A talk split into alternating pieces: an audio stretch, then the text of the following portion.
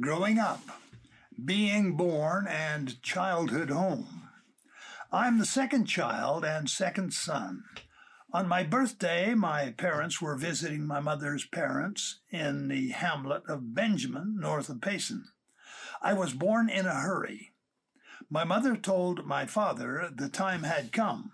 He bundled her into the car and sped off to the hospital three miles away in Payson. He carried my mother in, holding my emerging head at the same time. Holding my head was no small accomplishment, I know. I've been doing it all my life, and it is a big head. Always has been. I take something above a seven and a half hat size, but I usually settle for that since that's the biggest size most stores carry. My football helmet in high school was too small, but the next size up was the water bucket. Forget using two holes on adjustable caps. Apparently, the one size fits all means fits all but one, me. I use the last hole, jam the cap down, and when I take it off, I have a Frankenstein mark across my forehead. Soon after I was born, my mother was cradling me in her arms in the hospital. Her paternal grandmother, Rosetta Pay Ride, came in to see the new baby. She looked at me, assumed I was hydrocephalic, and said, You'll never raise that child, Gladys. The new mother didn't take that comment well. The pioneer stock of my grandma Rosetta's generation was long on work, short on tact. Grandma Rosetta came to care for us uh, occasionally when mom was not feeling well and when my two sisters were born. Mom attempted to sell us on the idea by reminding us that Grandma Rosetta put raisins in the morning oatmeal she cooked. We liked this delicacy. But the appeal, the appeal was dampened somewhat by the name Grandma Rosetta put on it. Like most of her generation in our part of the country, she called it mush. Even in childhood, I thought, surely a less appetizing word does not exist in the English language. If Wheaties was the breakfast of champions, which I firmly believed it was, then mush was the breakfast of Alaskan sled dogs and people who enjoy a hot bowl of wallpaper paste. I was born in the middle of the month, in the lowest year of the Great Depression. My father used to joke, We never worried about the Depression. We already lost everything in the prosperity.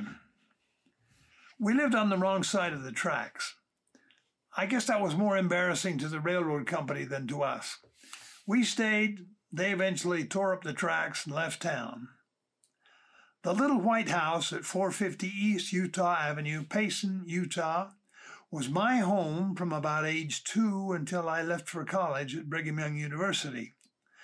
My father, Farron Edmund Hyatt, my mother, Gladys Ride Hyatt, and children in order of birth, Gordon Farron, me, Adela Diane. Lou Jean, we were permitted to call her Jeannie, but never Louie. J. Richard and Roger Lynn lived in a loving and generally peaceful environment. We might have been even more generally peaceful if we had followed the custom of the Tongans. I learned from my mission there that the first daughter presides over the siblings.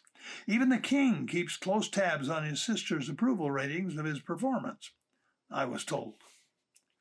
In our family, we would have been well advised to consider the counsel of our sister Diane. She was the most level headed, got the best grades of any of us, and in her adult years was a respected teacher and educational administrator. She was also a good little sister who, among other things, fetched socks. This was no small service in our home. We outgrew the space in our little house, so we sawed a doorway under the roof in the back of the house and built an attic bedroom for Gordon and me. It had almost enough headroom to stand up if you walked down straight down the middle of the floor, which was the peak of the roof. The usable space inside was limited, but the stairway to our penthouse was roomy. In fact, It encompassed all outdoors. We nailed the stairs onto the back of the house. The bathroom was downstairs. Our beds and closets were a trip outside a climb upstairs away. We didn't want to get out of bed, dress, hike down to the rest of the house, undress, shower, do our other bathroomy things, and get dressed again.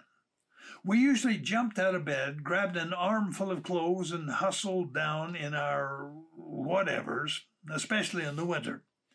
We were also usually late for where we were going, and often getting dressed, found we were short an article or two, most frequently socks.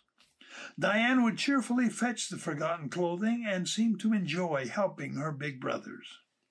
A small service, perhaps, but multiplied many times by such acts are the gold crowns in heaven burnished. A few years later, the family built on the back of the house, enclosing the stairs, eliminating our bracing morning run and Diane's benevolent sock service. By then, I was in Tonga, the Tonga Islands serving people whose coconut palm huts made our house look like a mansion. Along with our family, the house grew over the years with ingenious adaptations and quirky add ons. The, re- the original two rooms never vied for the good housekeeping seal of approval, but they were shelter from the storm and coincidentally purchased by way of a storm. It is an ill wind that doesn't blow somebody some good, as the saying goes an ill wind brought us our little house. The wind came just as Ern Frankham was planning to harvest the grain on his farm at the foot of West Mountain. West, obviously, uh, Payson. The ill wind flattened his field and made harvesting the grain impossible. In the economically tenuous days of the Depression, one stroke of bad luck could sink you. The bank foreclosed. Ern had to move. Meanwhile, in Benjamin, an unemployed, confused young husband and father sat on the grass under a big cottonwood tree in his wife's parents' front yard, contemplating his bleak future. Down the dusty or muddy lane, depending on the weather, to the farmhouse sped a car. Out jumped Thomas Ride, my great grandfather. What are you doing wasting your time on a perfectly good day? You should be working, providing for your family, he barked. No place to work, no job, my dad replied. Get in, Tom said, and the two roared away. They pulled up at the bank in Spanish Fork. George in? Tom asked the receptionist. He's in, sir, but he's busy right now, she answered. He's not too busy to see me, Tom said, brushing past her desk and bursting into the office with Farron in tow. George, this young man needs a home for his family. You've got the Frankham place out on West Mountain. Let him take his family and stay there until they can get settled. Tom, Tom, I can't do that. It's a foreclosure, the bank president protested. Yes, you can. It's better than leaving it empty for the kids to break out the windows and steal what isn't, whatever isn't nailed down. You know me. You can trust me. It'll be all fine. Now fix up the papers and we'll sign 'em and get on our way. So let it be written, so let it be done, as the Pharaoh says in the movie The Ten Commandments. We had a home, at least for now. Spring came.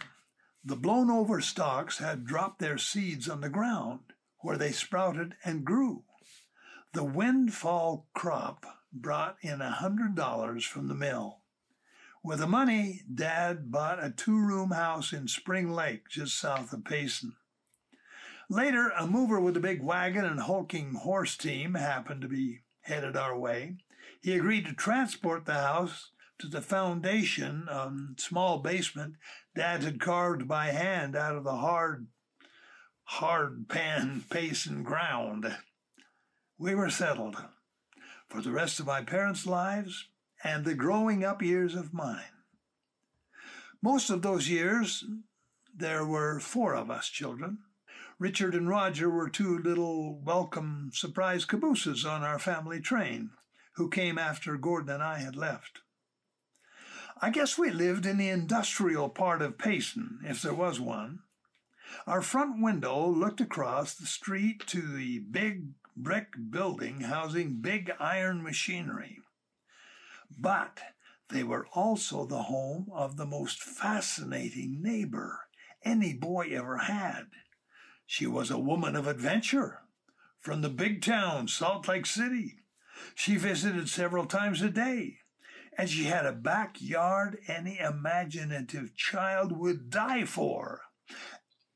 And almost did, our parents sometimes warned us.